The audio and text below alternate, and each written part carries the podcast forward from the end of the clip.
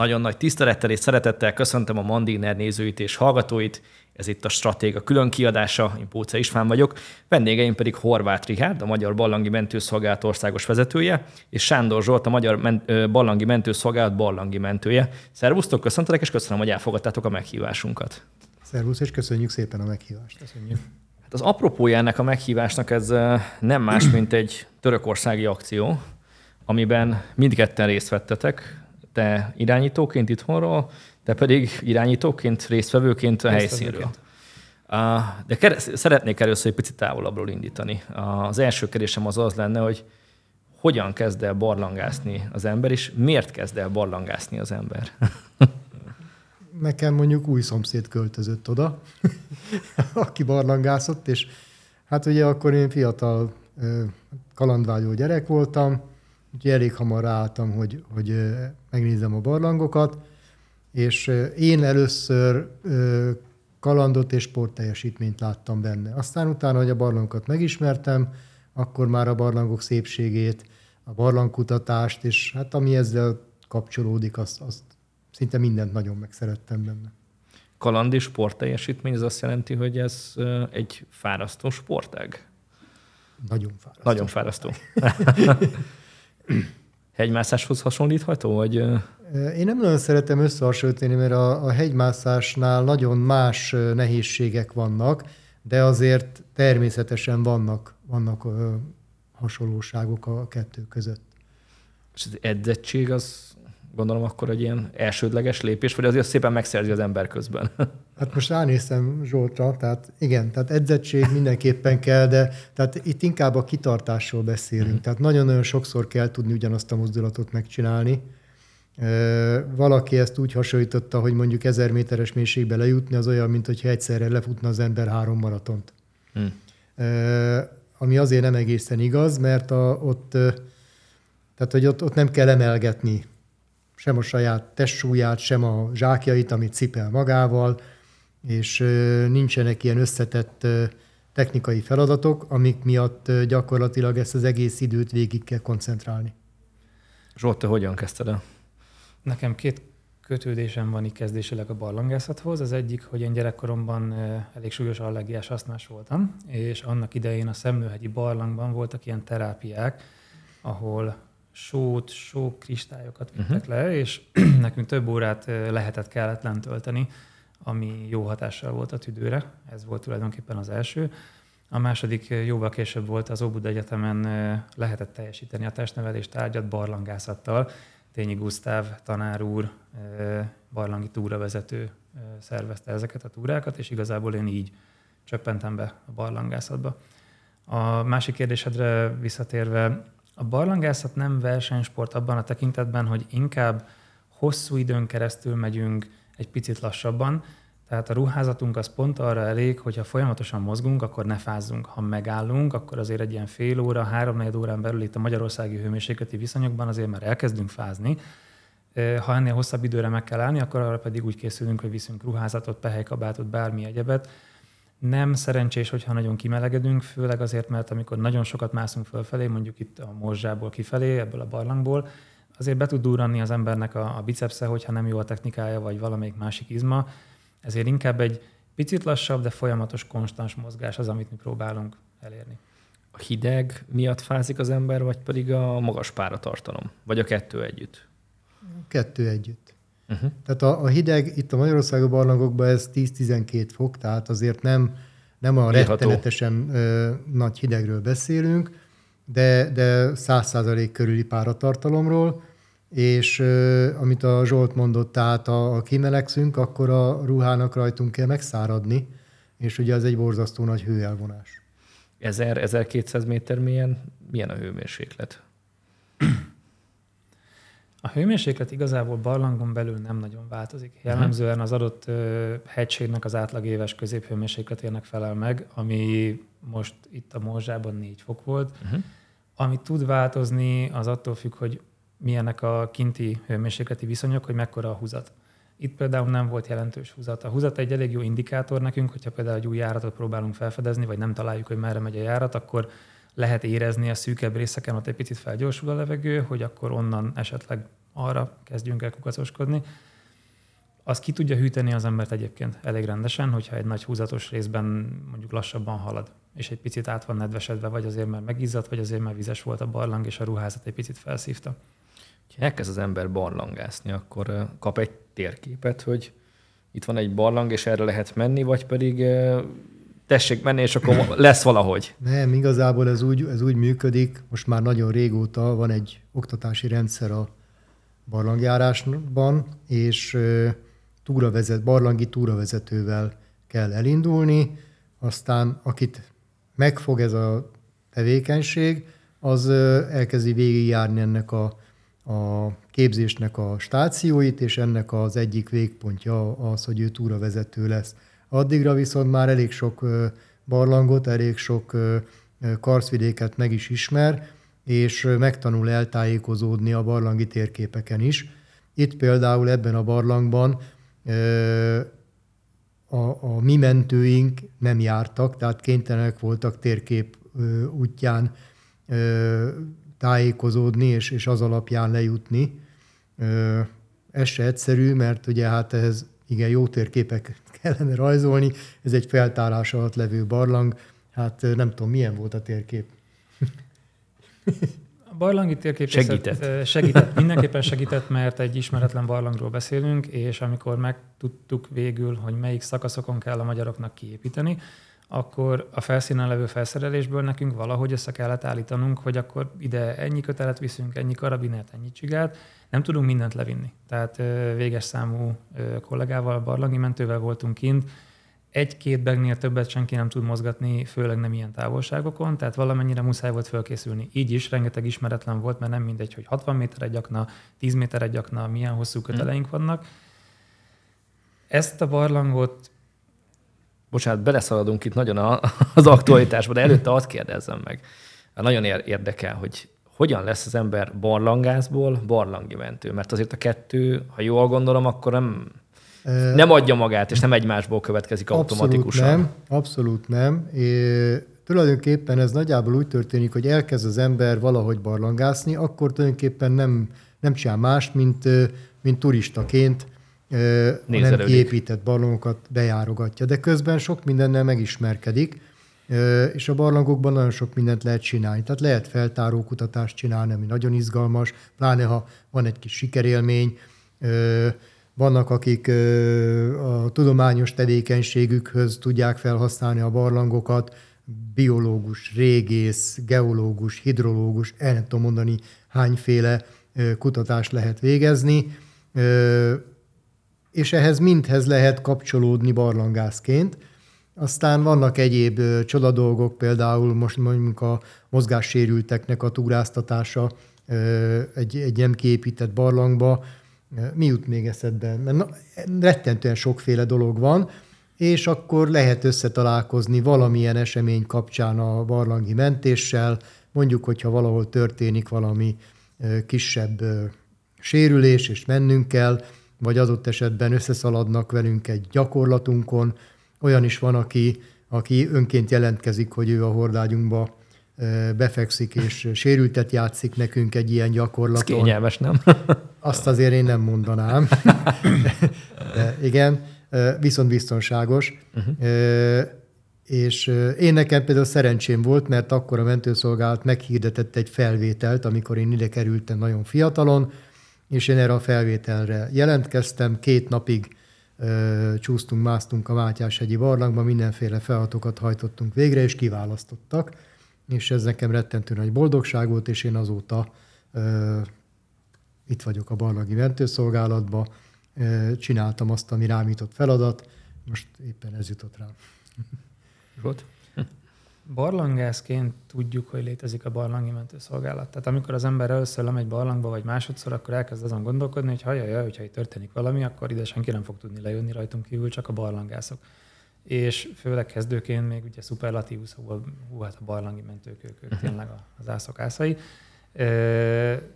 Utána az ember elvégez mindenféle képzéseket, halad előre a kis barlangász langrétrán, kötéltechnika, túravezetés, akinek kutatásvezetés akár, és előbb-utóbb előfordul, hogy belebotlunk igen a mentőszolgálatba. Most például volt egy nyílt felvételünk, ahol lehetett jelentkezni barlangászoknak, és volt egy gyakorlatilag egynapos ilyen kis ismerkedős felvételi közös barlangászat, egy közös gyakorlat, és nagyon sokan felvételt is nyertek. És utána el lehet kezdeni képzéseket végezni, akreditált barlangi mentővé válni. Tehát a barlangi mentő tevékenysége sokszor tréningelés, felkészülés. Sok, nagyon sok tréninggel jár. E, igazából e, mi úgy terveztük meg, hogy minden évben tartunk kettő nagy gyakorlatot, e, amikor tényleg összejön a társaság nagy része. Ez hány fő körülbelül? Hát aki operatívan dolgozik a barlangi mentésben, a mi szervezetünkben, az olyan ötven hatvan fő körül van. Ez országosan, ugye? Igen, de azt el kell mondanom, hogy van rajtunk kívül még barlangi mentőszervezet, ezek regionálisak, tehát van a Bakonyi Barlangi Mentőszolgálat például, ők egy viszonylag erősebb létszámmal, jó, jó, nagyon jó felkészült mentőkkel, ketten részt is vettek egyébként ebben a mentésben most is, illetve van a Barlangi Mentők Észak-Magyarországi Egyesülete, ők elsősorban a Bükk területén ö, ö, tevékenykednek, nem tudom ők most mennyien vannak, ott, ott hát utánpótlás problémáik vannak nekik is, mint ahogy általában egyébként az egész magyar barlangjárásnak. Jól tudom, hogy amit csináltok, azt nem főállásban csináljátok.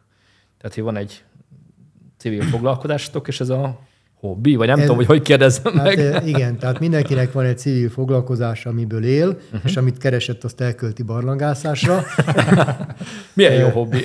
Igen. És igen, mi egy egyesületet igazából ezerkilencszázhatvanegyben jött létre az a barlangi mentőszolgálat, ami ami az őse ennek a, a, a miénknek, akkor az a Magyar Karszt- és Barlangkutató Társulat csoportjaként alakult meg. Azért vagyunk biztosak ebbe a, ebbe a dátumba, mert ettől kezdve jelennek meg rendszeresen a különböző dokumentumok, gyakorlatokról, mentésekről, taglistákról, és gyakorlatilag ebben a rendszerben működött ez ezerkilencszázkilencvenegyig, amikor is ugye az akkor megszülető egyesülési törvény alapján átalakultunk ennek a szervezetnek a jogutódjaként önálló egyesületté. Egyesületként önállóan kell gazdálkodnunk. Nem egyszerű, mert igazából ezek olyan dolgok, amikhez nem, nem igazán értünk, a barlangászáshoz értünk, azt szeretjük csinálni, de hát megpróbálunk megküzdeni ezekkel a, az egyéb feladatokkal, és tulajdonképpen ez az egyesület működteti azt a barlangi mentőszolgálatot, amelyiket most láttátok itt dolgozni barlangi mentésben. Mi történik akkor, és akkor most már beszéljünk konkrétan szerintem a törökországi mentésről. Gondolom az egy, az egy extrém, tehát nem egy át, átlagos extrém kérés, hogy Törökországba kell elugrani és segíteni. Hogy indul el a szervezés? Honnan jön a kérés? Mi történik? Miért, miért pont magyarokat, vagy miért magyarokat is kérnek meg? Ez a törökországi mentés nem a legtökéletesebb példa, mert itt mi nagyon hamar tudomást szereztünk a problémáról, ugyanis a Jessica, aki kijött a barlangból, ő személyesen ismeri az egyik orvosunkat, és őt hívta föl uh-huh. azzal, hogy mit lehet tenni. Tehát mi akkor már tudtuk, hogy, hogy van egy helyzet, és hogy ez nagyon valószínű, hogy ki fog futni oda, hogy egy mentésre lesz szükség. Egy profi barlangászról igen, van szó, aki igen, igen. Ö, tulajdonképpen egy nem várt szituációban ö, egy orvosi problémával szembesült. Igen, Belső igen, vérzés, igen. Azt hiszem talán, vagy gyomorvérzés. Ö, gyomorvérzés volt, igen, igen. Tehát nem, nem baleset, nem, nem megsérült, hanem egyszerűen ott, ott jött egy egészségügyi elő probléma. egy egészségügyi probléma. Tehát mi itt már értesültünk róla, és aztán ők megpróbálták, ugye a hivatalos úton értesítették a, a, tehát a török barlangi mentőket, azért nehéz, mert úgy, nem tudom, az létezik egyáltalán a szervezetük, szóval kevés barlangász van még Törökországban, ott akkor... ez még egy új, uh-huh. új dolog.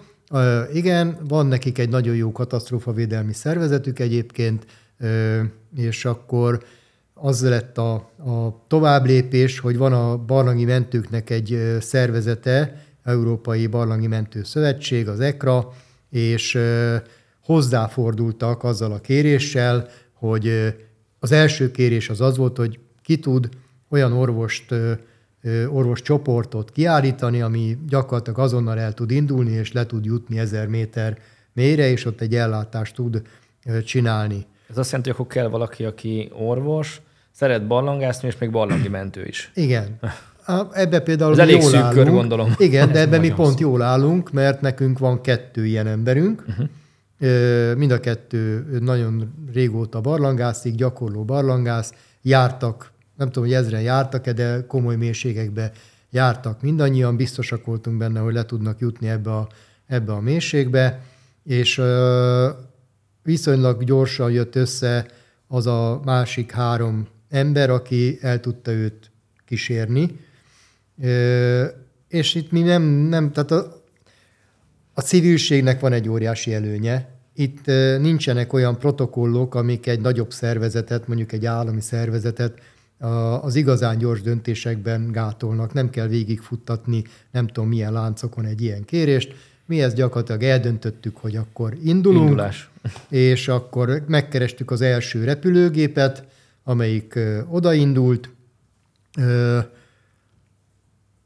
Megkerestük azt az állami szervezetet egyébként, akivel nekünk ö, szerződésünk van, és biztosak voltunk benne, hogy hatékonyan tud segíteni.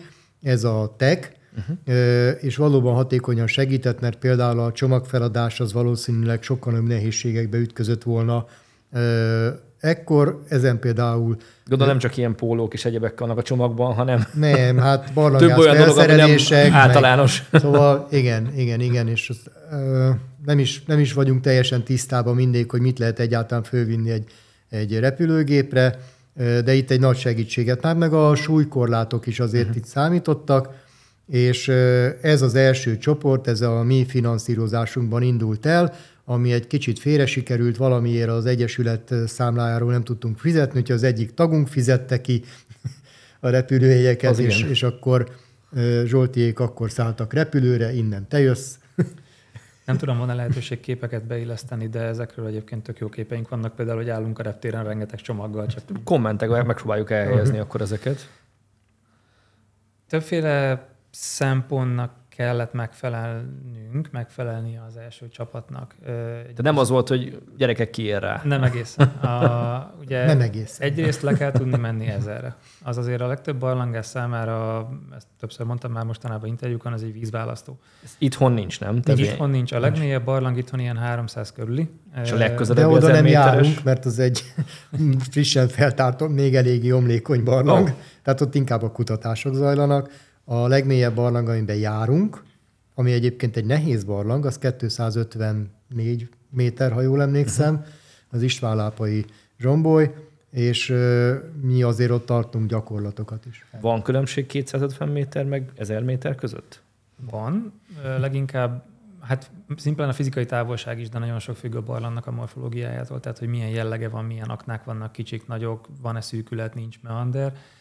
A visszatérve, ugye szerencsére a barlangi mentők döntő többsége elég aktív barlangász, és jár nemzetközi expedíciókra, kutatásokra. Olaszországban, Montenegróban, Szlovéniában azért nem ritka a mélyebb barlang.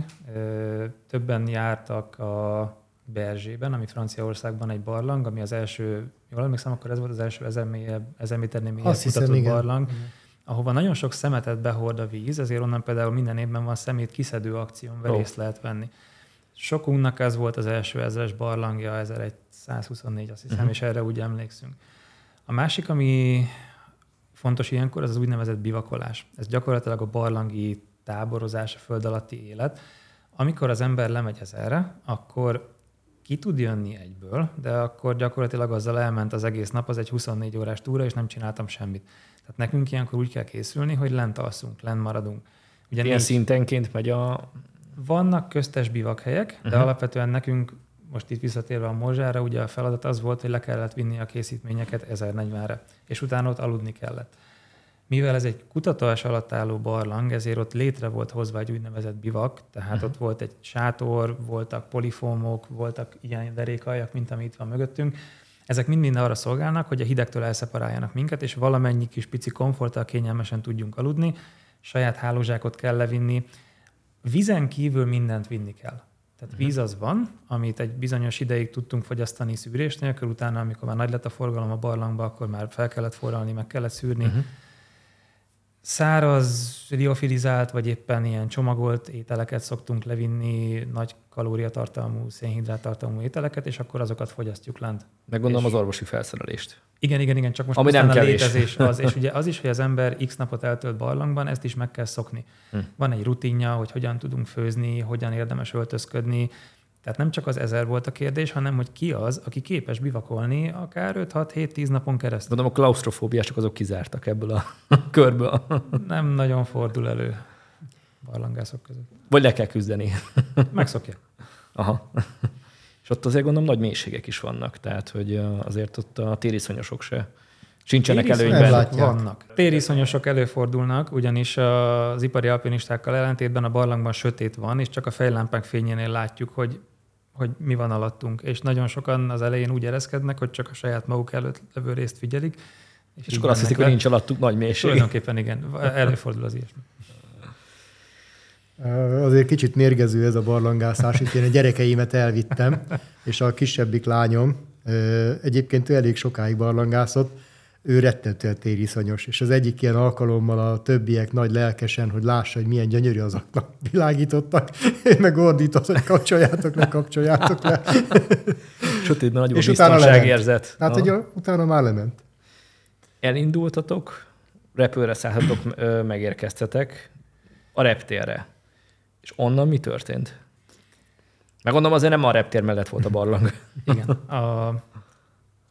Már föladtuk a podgyászt, amikor a diplomáciai vonal tulajdonképpen utolért minket, uh-huh. és onnantól vált úgymond hivatalos elmentés.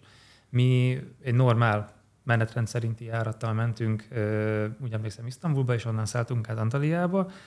Antaliából pedig a török katonai helikopter vitt minket tovább, uh-huh. amivel nagyon-nagyon sok időt megspóroltunk, mert ez a helyi pikapokkal, terepjárókkal egy nagyjából négy órás túra. Jó.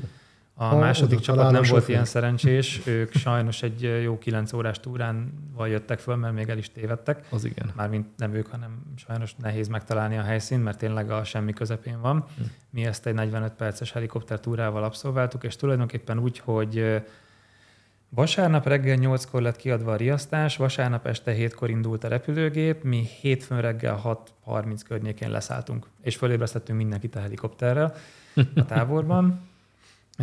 Az összes cuccunkkal, ugye mi négyen indultunk el, nekünk az volt a feladatunk, hogy Zádor Zsófia doktornőt, illetve a szükséges orvosi felszerelést szállítsuk le a barlangba. A, ami ezután történt, az az, hogy ketté váltunk.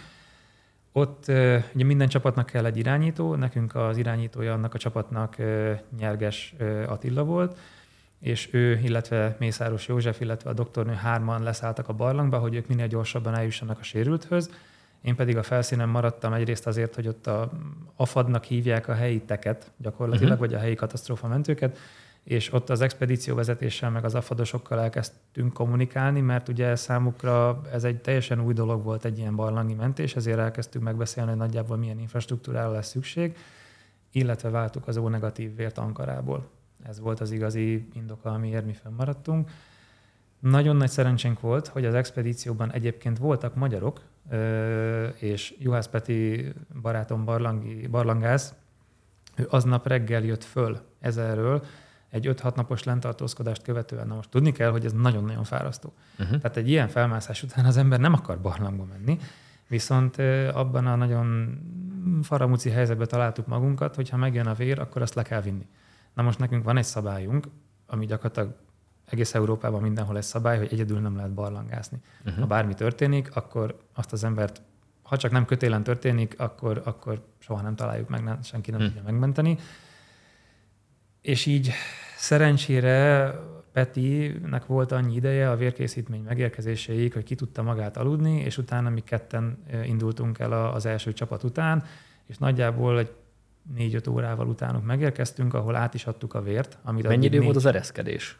Az első csapatnak tizenhárom óra, ők több felszerelést is vittek, illetve hárman voltak. Nekünk igazából Csak az volt a feladatunk, hogy a vér, illetve az, az intravénás folyadék, meg a többi orvosi felszerelést levigyük.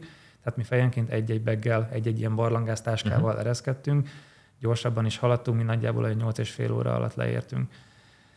Ez egy nagyjából negyven órás ébrenlétet jelent, mert ugye vasárnap reggeltől mi nem aludtunk, egy kicsit szenvedtünk az isztambuli járaton, alvás címszó alatt, de igazából nem tudtunk pihenni érdemben. Megérkeztetek a járathoz, és akkor mondták, hogy akkor fiúk itt a barlang, és akkor tessék menni, vagy, vagy valami azért már elő volt készítve?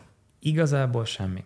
Tehát az egy expedíció volt. Egy relatíve kisméretű expedíció, amin törökök, magyarok, ki volt még kint akkor talán bolgárok, kolozsváriak vettek részt.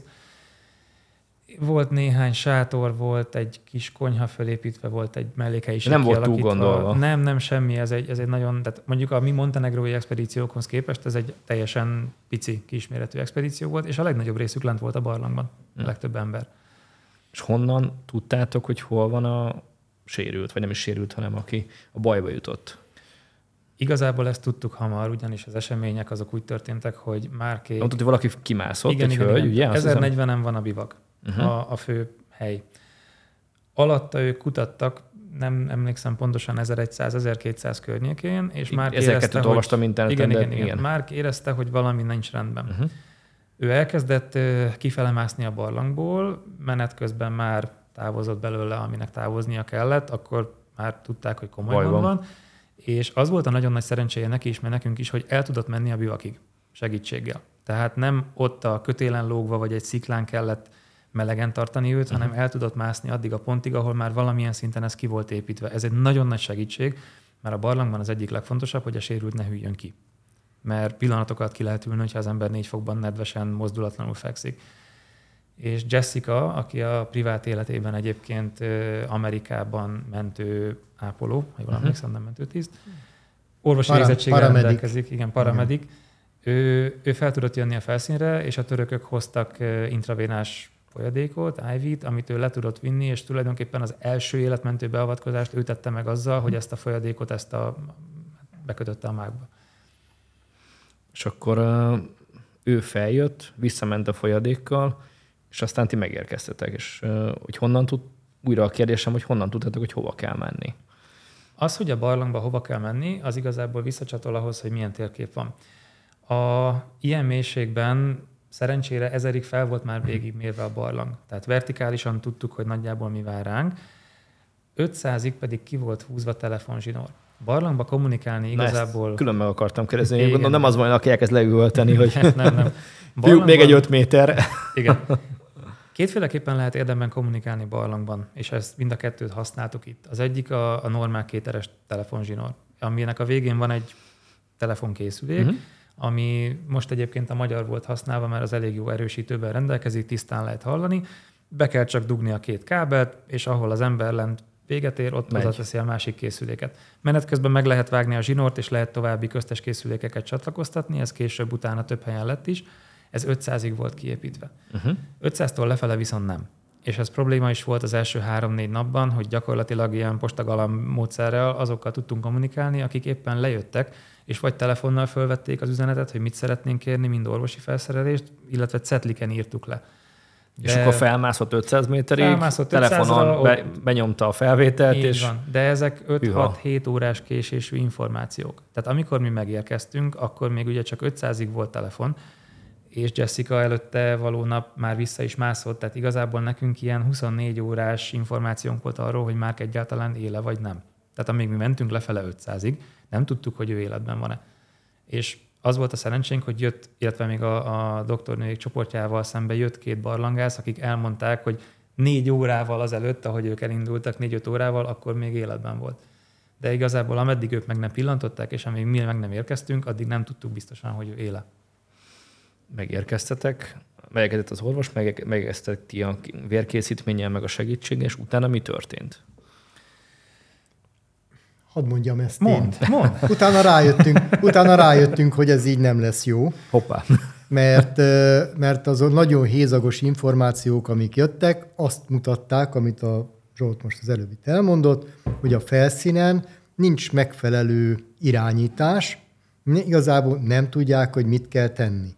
És akkor mi rájöttünk, hogy Ö, őket is el kell látni, ö, és erre kell egy, egy csoportot küldenünk, úgyhogy összeszedtünk újabb öt embert, akik ugyanezekkel a képességekkel rendelkeztek, összeszedtünk nekik elég sok felszerelést, és a következő gépre szerintem a huszonnégy órával később felültek, és elindultak. Most jó, mondhatjuk úgy, hogy megmenteni az első négyet. De, de nem, tehát hogy az ténylegesen fontos volt, hogy, hogy attól kezdve... Te feladatod volt itthonról felmérni, hogy hát, itt, tulajdonképpen... itt elég komoly gond van, és szervezni kell egy... Igen, ez, ez, ez igen, mondjuk ugye az én feladatom, de például az információk egy jó része nem hozzám futott be, mert, mert nem, volt, nem volt ennek sem megfelelő háttere. Tehát így, így mindenhol. Nem volt, aki átadjanak. Igen, igen, igen, mindenhol hmm. jött valami, és éreztük, hogy, hogy nincs rendben. Uh-huh. És akkor beszéltük meg, tulajdonképpen ennek a mentőszolgálatnak a vezetősége, hogy el kell indítani egy újabb csoportot, és itt megint egy nagyon fontos dolog volt, hogy ezt a csoportot már úgy indítottuk el, hogy az egyik embernek nem a barlang volt a feladata, hanem az, hogy a felszínen marad, és ott megpróbálja megteremteni azokat a feltételeket, amivel a most már kilenc embernek a kint tartózkodása biztosítható, illetve hát nyilvánvalóan az a munkavégzés, amit, amit rájuk hárul, az biztosítható. Közben ugye ment ez a ö, felkérés a többi országok felé, ö, és ők gyűjtötték a csapataikat, de mert ö, nem ennyire egyszerű ö, civil szervezet, azt hiszem talán a bolgárok kivételével, mindenhol van valami ö, kapcsolódása az állami szervekhez, ezért ő nekik kellett várni egy hivatalos, diplomáciai úton érkező ö, felkérést. És ez a felkérés ez nem nagyon érkezett meg. Úgyhogy a bolgárok, ők azt hiszem autóba ültek, uh-huh. és indultak neki tizenegy néhányan, és, és közben mi is úgy döntöttünk, hogy akkor, akkor egy nagyobb csoportot megpróbálunk összeszedni, mert addigra már az egyéb kapcsolatrendszereinken keresztül elértük a magyar államigazgatásnak a különböző részeit, és akkor már, már nem csak a mi kicsi saját büdzsénkből lehetett gondolkodni, hanem hogy megkapjuk azt a segítséget, ami kijuttatja, és remélhetőleg visszajuttatja a, a nagyobb csoportot. Ö, és igazából ö, ettől kezdve itthon föl kellett állítani egy egész ö, ö, csapatot, amelyiknek tulajdonképpen az volt a dolga, hogy ö, hátteret biztosítson az addigra huszonkilenc főre dúzzadó ö, ö, egységnek, ö, és akkor itt most megint majd a Zsolt következik, ugye, hogy akkor hogy érkezett, érke, a csapat, és hogy akkor érkezett így, meg a második csapat. És, és akkor gondolom azért nem az volt, hogy kaptatok egy es em est, amelyben, hogy jön a következő csapat, hanem jött a következő ki, csapat. Mi hatan mentünk ki. Az első csapat hat főből áll, igen, négy barlangi mentő, és ketten a terrorelhárítási központtól, uh-huh. akik a háttérlogisztikában nagyon-nagyon-nagyon sokat segítettek nekünk. Többek között abban is, hogy egyébként ahol leszálltunk, ott semmilyen térerő nem volt, Uf. és a legközelebbi hegy, amit mi viccesen wifi hegynek hívtunk, az egy ilyen nagyjából tíz perces kőkemény felmászás a karszton, és ott volt térerő is, meg internet is. De voltak a, a felmászó emberek? Nem, hanem hál' Istennek nekik volt szatelites telefonjuk, oh. ami működött lentről. Ez már önmagában nagyon meggyorsította a kommunikációt, hmm. úgyhogy ezt a rendelkezésünkre bocsátották, és igazából amíg a többiek lementek, és a Peti aludt, hogy visszanyerje az energiáját, én, amikor valami új információ volt, én azonnal felhívtam az elnökünket, a Nyerges Miklóst, és, és igazából így, így volt az elején kommunikáció. Hmm. De visszahívni például ők nem tudtak, tehát nagyon-nagyon nehézkes volt az információ áramlás. Később ez annyiból vált egyszerűbbé, amikor már megérkezett a második csapat, mi akkor már ugye lenn voltunk, meg a, a harmadik, hogy az afadosok hoztak egy gyakorlatilag egy mobil átjátszó állomást, egy, egy autót, és az egész táborban lett telefon. Internet nem, az le volt tiltva, mert, nem, mert egy, irányosítani, egy utasítani szerették a, a kommunikációt, de telefonálni tudtunk. Onnantól kezdve normál mobiltelefonos hívással. És jött a második csapat, akik lemásztak, és... A barlangban az van... Szóltak nektek, hogy nem, egészen... haló, itt vagyunk, vagy... A barlangban az van, amit leviszel. Aha. Tehát ugye mi a Petivel nem tudtunk levinni élelmet. De nem is tudtátok, hogy jönnek utánatok, hogy sejtettétek, a, hogy... Az tudtuk, hogy jönnek, mert azt én még a... Bocsánat, ha néha megakadok, csak nekünk ugye beceneveink vannak, és nagyon el kell gondolkodnom, mi a, a rendes neve az embereknek. Mondd a becenevet. Mondd a becenevet, igen. Az el, a Barlangi Mentőszolgálat elnökének a beceneve Moha, és ugye mi a Mohával beszéltünk, és tudtuk, hogy jönni fognak. Hm. Tehát mi azzal a nyugodt tudattal mentünk le, hogy előbb-utóbb jönni fog valamilyen utánpótlás. És nekik ténylegesen az volt a feladatuk, hogy hozzanak még több orvosi felszerelést és élelmet nekünk. És amikor majd megjön a nagy barlangi mentő hadosztály, az ekrások, akkor valószínűleg nekünk föl kell jönni és csatlakozni a mentéshez, de addig nekünk az volt a dolgunk, hogy az orvosnőnek, a, a doktornőnek a keze alá tegyünk mindent. Ha ő levest kért, akkor mi levest csináltunk. Ha kávét kért magának, akkor kávét, és ha ez hajnali kettő volt, akkor hajnali kettő. De limitált mennyiségű élelmünk volt. A levittetek mindent, és akkor sikerült a doktornőnek stabilizálni az állapotát. Így van. Ugye az első stabilizálás azt a Jessica csinálta uh-huh. még az intravénás folyadékkal, a másodikat pedig a doktornő, aki ő is bekötött ilyet, illetve amikor mi megérkeztünk, az addig folyamatosan négy fokon tartott vért. Ő a saját testével melegítette föl, mert nem volt a lent a barlangban uh-huh. ilyen vérmelegítő, azt hiszem perfúzornak hívják, közben tanultam már ilyeneket, ö, egység, és amilyen hamar lehet, négy egység vért már meg is kapott, amitől egyébként sokkal jobban lett, mert rengeteg vért veszített. Addig, amíg mi megérkeztünk. Sokkal jobban lett, és akkor mi volt az a pont, amikor eldöntöttétek, hogy akkor irány fölfelé? Két-három nap volt az az idő, amíg ő olyan állapotba került, hogy szállítható legyen. Ű. Nem a saját lábán, de hogy már egyáltalán... Hát onnantól, hogy megérkeztetek. Körülbelül igen. Igazából a várakozás onnantól kezdve az volt, hogy fönn meg kellett érkeznie mindenkinek. Ez egy, ez egy rengeteg embert igénylő barlang, ezer méter az, az nagyon sok, ahhoz csak a közlekedő kötél, ami mi lemegyünk mondjuk ezerötszáz-kétezer méter, de a hordágy ez egy teljesen más rendszeren, teljesen új köteleken megy föl, kétezer-ötszáz-háromezer méter kötelet be kellett szerelni, plusz még csigákat, karabinereket, És, és ehhez rengeteg ember kell, ezt le kellett vinni. százötven ember, vagy mennyi, mennyit mondtatok? A... Jól emlékszem, százkilencvennyolc volt, vagy majdnem kétszáz, kétszáz a, a teljes barlangi mentő. Igen. De ebből nem volt végül is mindenki a barlangban. Szerintem száznyolcvannál nem volt lent több. És az, az a kérdésem is, hogy miért kell ennyi ember? Hát jó, a... most egy kicsit már végénél tartok, akkor ötvennyolc és fél óra volt az az idő, amíg szállítani kellett a hordágyat. Tehát ami, amit az ember megtesz... Nem két ember csinálja meg akkor ezt. Igen, amit az ember megtett tíz óra alatt, az itt majdnem hatszor annyi idő volt a hordágyal. Ezt nem lehet végig dolgozni, tehát váltásokra van szükség. Másrészt a barlangban igazából a kötéltechnikai húzórendszereken kívül semmilyen egyéb technikai megoldás nincsen, a hordágyat az emberi erővel lehet továbbítani. És azért mondom ezt így, hogy továbbítani, mert az, amikor itt látjuk, hogy mondjuk a futballpályáról lehozzák a sérültet, megfogják négyen és leszaladnak, az itt lehetetlen, nincs annyi hely. Tulajdonképpen a hordágyat az kézről kézre adogatni kell. És hogyha van egy szűkebb szakasz, azt addig be kell fogni emberrel, amíg egy olyan helyre ér a hordágy, ahol a szállítók el tudnak kerülni mellette, tovább tudnak haladni, újra elé tudnak kerülni.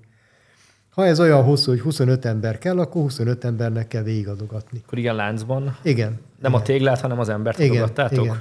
És azért, tehát jó mondjuk a Márk biztos, hogy jócskán le is fogyott, de azért mégiscsak egy, egy embernyi ember, tehát lehetett mondjuk mint egy hetven kiló, a hordágy ehhez jön még tizenkettővel, meg a, meg a mondjuk a ruhája, meg pár apróság, és akkor egy olyan nyolcvan-kilencven kilónyi ö, súlyról beszélünk, ami, amit teljesen lehetetlen pozíciókba kell megmozdítani. Ö, az nem, tényleg, tényleg nem egy egyszerű dolog. Ezt így elmondani szerintem majd, hogy nem lehetetlen. Egyszer-egyszer látni kell. Úgyhogy ö, most nem a legközelebbi gyakorlatunk, ez hétvégén lesz, de hogyha van kedved, akkor szívesen látunk, köszönöm. És akkor fölkínáljuk ezt a hordágyat neked is. Amiről azt mondtad, hogy nem kényelmes. Hát, ugye ezt én elég régóta követelem meg, hogy a barlangi mentő azt tudja, hogy milyen a hordágyban lenni, uh-huh. úgyhogy bele kell feküdni, és legalább bizonyos szakaszokat szállít, szállítják őt, hogy érezze meg, hogy milyen, amikor billeg, milyen, amikor mondjuk lejjebb kerül a feje, milyen, amikor beemelik egy húzásba, azért pszichésen is nagyon sokfélét lehet. Tehát amikor megfogják, és azt meg, figyelj, figyelj, fogd meg, tartsa azért, akkor őnek így elindul fölfele a pulzusa, meg a vérnyomása, de hogyha nyugodt, de hogyha nyugodt vezényszavak vannak, és, és azt, uh-huh. azt érzékeli, hogy minden rendben van körülötte, akkor ő is nyugodt tud maradni. És minden rendben volt? Nagyon szeretném azt mondani, hogy igen, de az őszinte válasz az, hogy sikerült mindent megoldani, ami fölmerült. Megpróbálom egy picit vizualizálni, hogy hogy néz ki egy ilyen kötéltechnikai mentés, amit mi csinálunk. Van az amerikai rendszer, az úgynevezett SPA rendszer, ez a Small Party Assisted Rescue, az hordágy nélküli. Van egy könnyebb sérült, és aki ott van körülötte, ők megpróbálnak neki segíteni, uh-huh. ő képes eltartani magát, képes egy picit mozogni, de bele van kötve egy kötél, és segítenek neki fölmenni. Relatíve jól van. Igen, igen. Na, ez itt nem működött volna. A Marknak, Mark nagyon le volt gyengülve.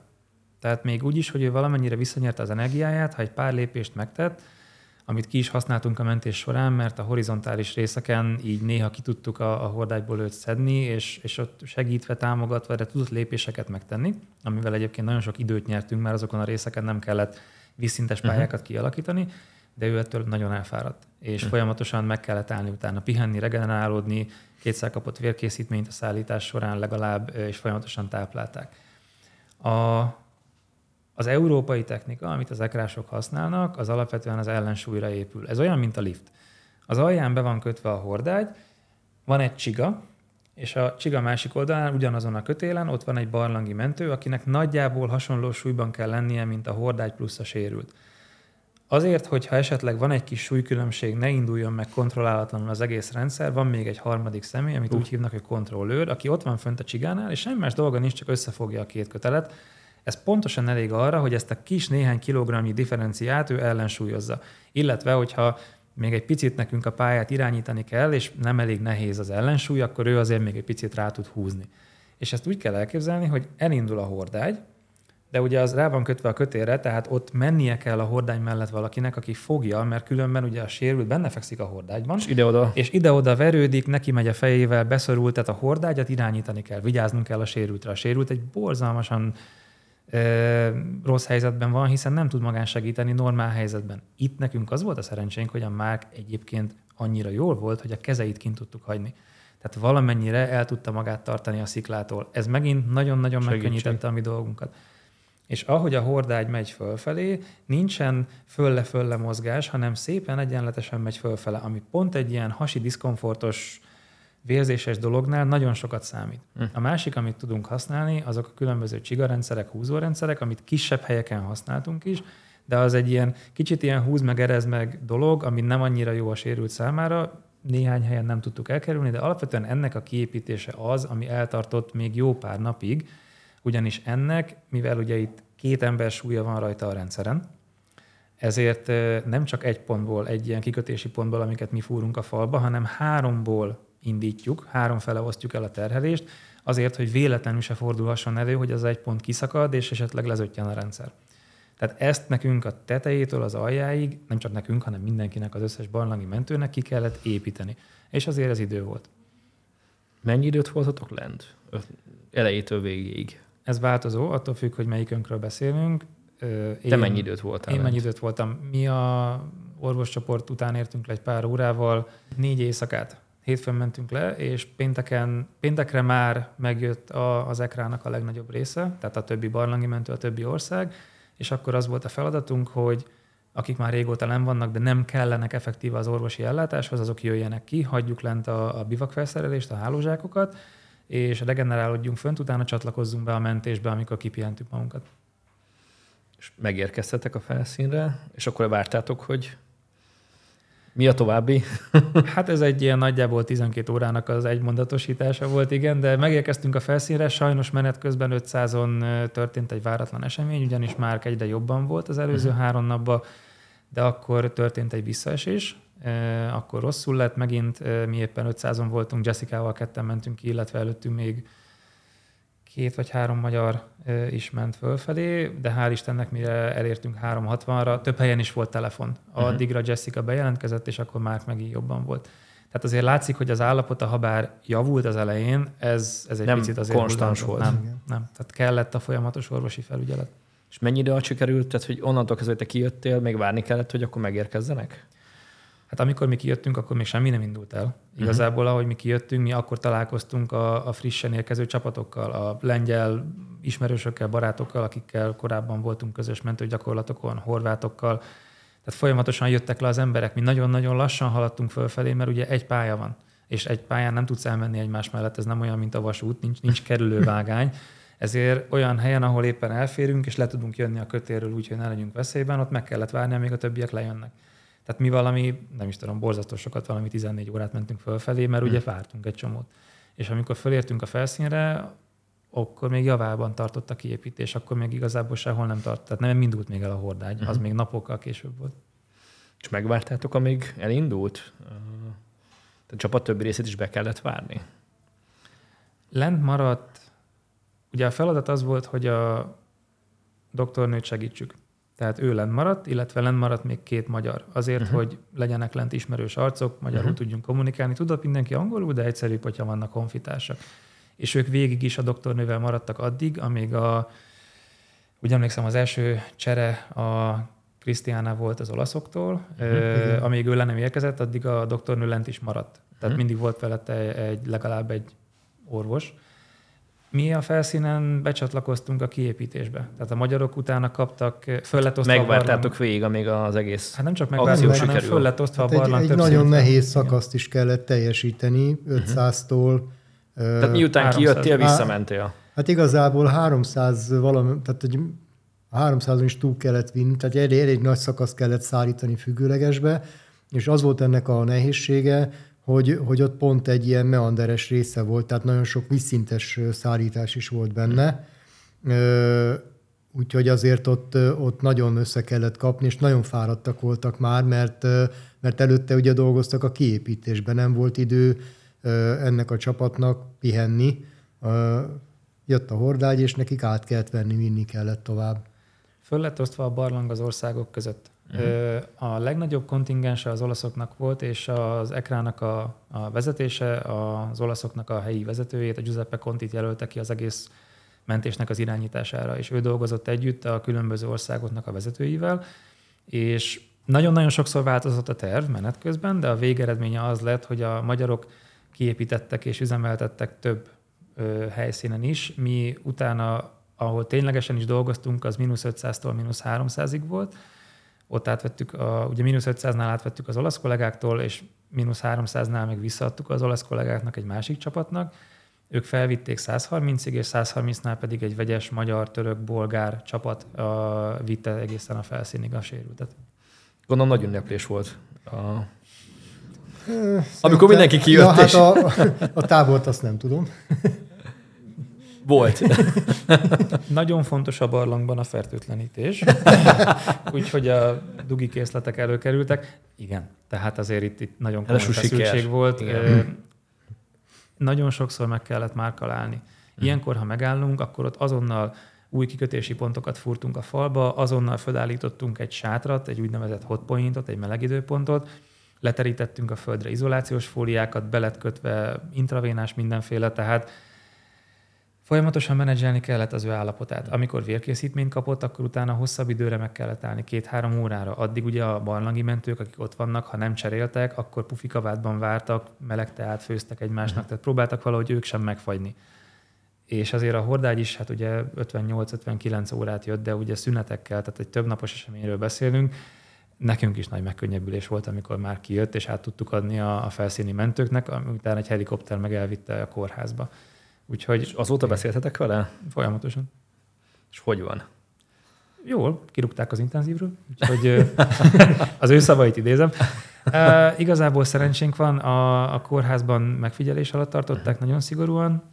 A hemoglobin szintje nagyon alacsony volt, de amikor azt sikerült feltornázni, akkor gyakorlatilag elhagyhatta a, a nagyon szigorú megfigyelést, és most tulajdonképpen azt hiszem pont egy protokoll eseményen van a helyi nagykövetségen, és egy pár nap múlva valószínűleg jön Magyarországra. Ó. Mi a története annak, ami itt mögöttünk van, hiszen a beszélgetésünk kezdete óta látunk valamit, ami mi ez, és mi a történet? Szokás Mondhatjuk, hogy szokás az, hogy egy országban az adott ország fejezi be a mentést, és itt is ugye a török mentő kollégák... Tehát aki ott van, igen, és igen, otthon igen, van. Fejezték be a mentést úgy, hogy együtt dolgoztak a magyarokkal, és a végén a magyarok felelőssége lett a pályának a, az üzemeltetése, és a, a legutolsó akna, amit ugye látott a, a felszín, amit a média is nagy figyelemmel kísért, ott ö, magyar ö, Mészáros Joe volt a, az irányító, és az doktornő volt, aki egyébként Magyarországon ugye az a szokás, hogy az orvosok az orvos dolgokkal foglalkoznak, és nem kell a kötéltechnikával foglalkozniuk, uh-huh. de természetesen értenek hozzá. Itt a, a doktornő beült kontrollőrnek, és egy horvát társunk, a Martina volt az ellensúly. És gyakorlatilag ez volt az utolsó ellensúly, az utolsó emelés. És Amerikából a barátaink, kutatótársaink ide repültek. És ők részt is vettek a mentésen, hoztak felszerelést, és ez a Kevinnek a derékalja. És igazából ők csinálták ezt a kedvességet, ráírták, hogy Welcome to Zero Meters, ami itt a Ricsi mögött látható, ugye a Zero az a felszín, és ezt tartották föl, és ez gyakorlatilag bejárta a világsajtót, aztán ezzel készültek a fotók, és utána a résztvevő barlangi mentők pedig aláírták.